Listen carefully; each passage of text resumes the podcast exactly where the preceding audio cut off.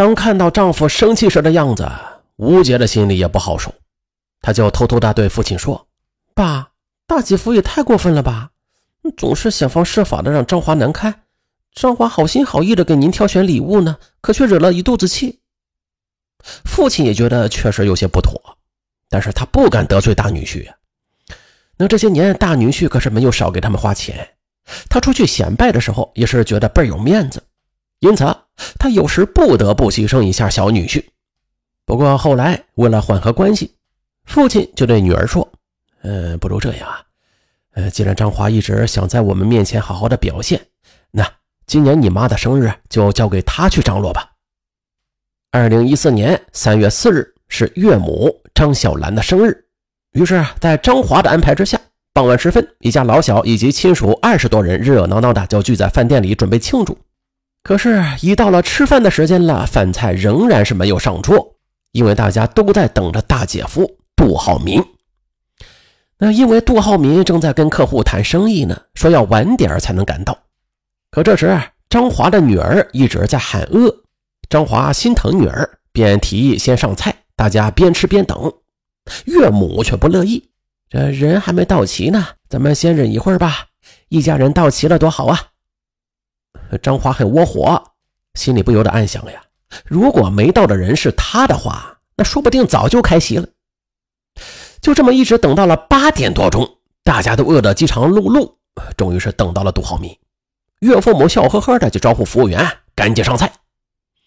杜浩民呢，让服务员递上点菜单，他是匆匆的扫了一眼，说道：“嗯，不妥不妥，咱妈七十大寿呢，我看还是换个好点的地方吧。”说着，他站起身来，走，今晚我来做东吧，咱们去喜来登国际大酒店吃。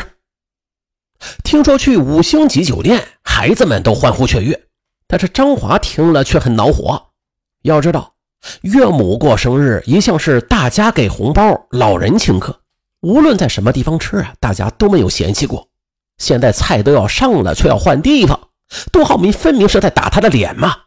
于是。张华就赶紧打圆场说道：“ 姐夫，咱们就在这儿吧。现在菜已经开始上了，就没法退了呀。”可是杜浩民却没有理会张华，掏出钱来去招呼服务员买单。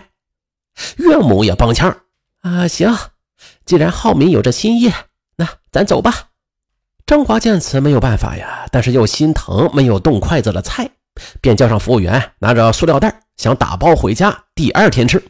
可这时，大姐夫杜浩民又是似笑非笑的凑上来说：“我说妹夫啊，你不要着急啊，待会儿有你打包的。”到了喜来登国际大酒店之后啊，大家果然发现呀，这里不仅环境好，姐夫杜浩民还专门雇了乐队为宴会奏乐助兴，岳母顿觉风光无比，大家纷纷的向杜浩民敬酒，杜浩民也是春风得意，依次的向大家回敬。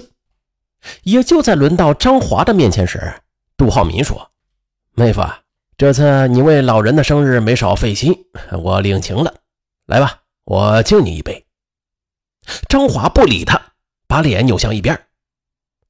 哎，吴姐看姐夫尴尬，便提示张华：“哎，姐夫和你说话呢。”终于，一直憋着气的张华当即翻脸了：“这里没你的事不用你多嘴。”你，哎，这一下。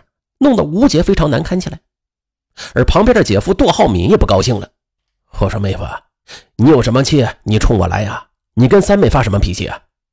张华再也控制不住怒火了，他吼道：“姓杜的，你今天是不是存心和我作对？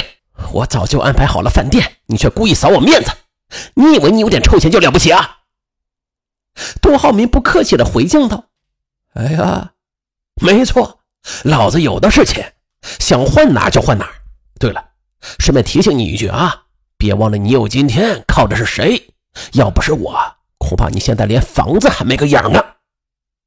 张华大怒，摔掉酒杯，就朝着杜浩民扑了过去，两人顿时就扭打在了一起。好家伙呀，生日宴会顿时就成了一场闹剧。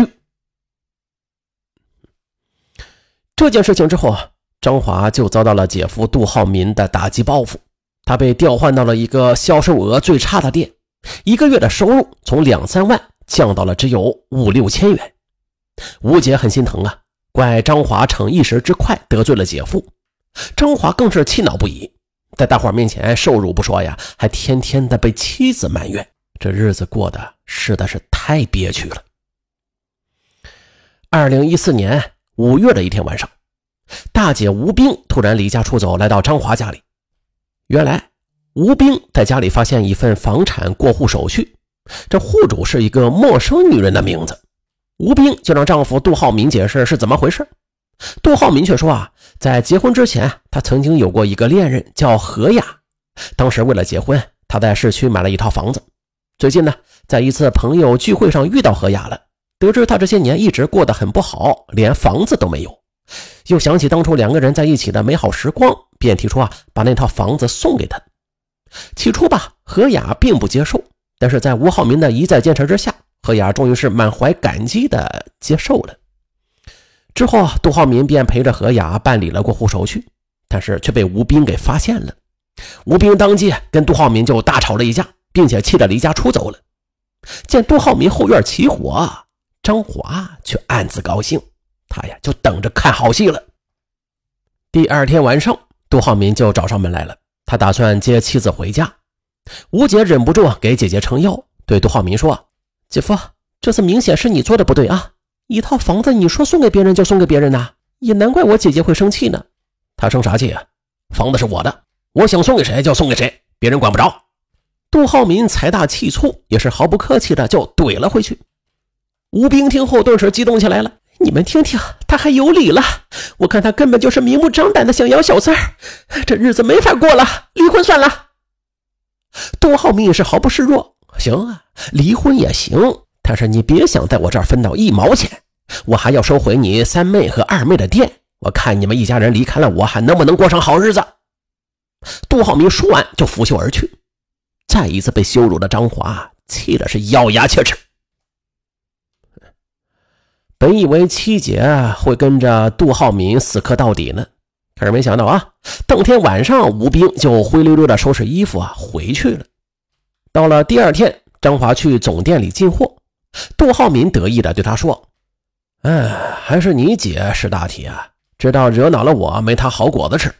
这样吧，只要你当着大家伙的面向我赔礼道歉，我就还把河东区那个卤货店交给你经营，好好考虑考虑吧。”看着杜浩民那不可一世的嘴脸，张华的脑海中不由得又是浮现出了曾经他对自己的嘲笑、侮辱的一幕幕的场景，心里的愤怒就疯狂的发酵起来。又想到今后还要这样被杜浩民这么压着，张华觉得这一辈子实在是太窝囊了。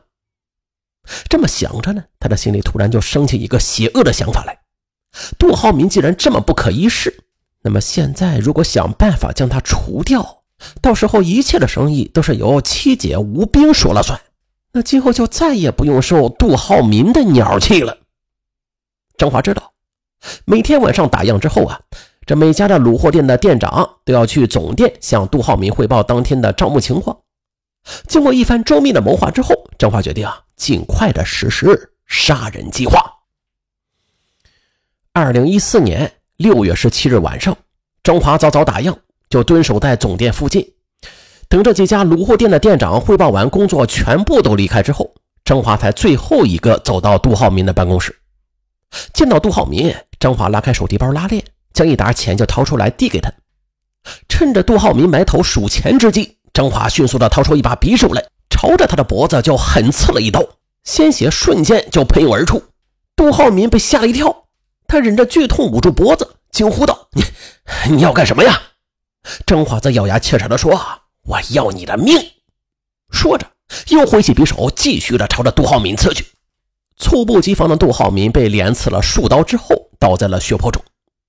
在确定杜浩民断气之后，张华又将他的手机和钱物洗劫一空，企图制造歹徒入室抢劫的假象，然后仓皇的逃离了现场。直到次日，员工上班之后，这才发现惨死在卤货店里的杜浩民，便当即打电话向警方报了案。很快，警方赶到案发现场，又是经过仔细的勘查和走访之后，警方了解到死者生前曾与张华有过冲突。于是便把张华列为了犯罪嫌疑人。很快案情就调查清楚了，张华被缉拿归案。在审讯室里，面对警方的询问，无法自圆其说的张华，他的心理防线很快就崩溃了，也是如实的交代了他的犯罪经过。好了，本案的过程虽然简单，嗯，但是里边的人情世故，相信大家应该能自己悟出不少东西来啊。好了，就这样吧。我是尚文，咱下期再见。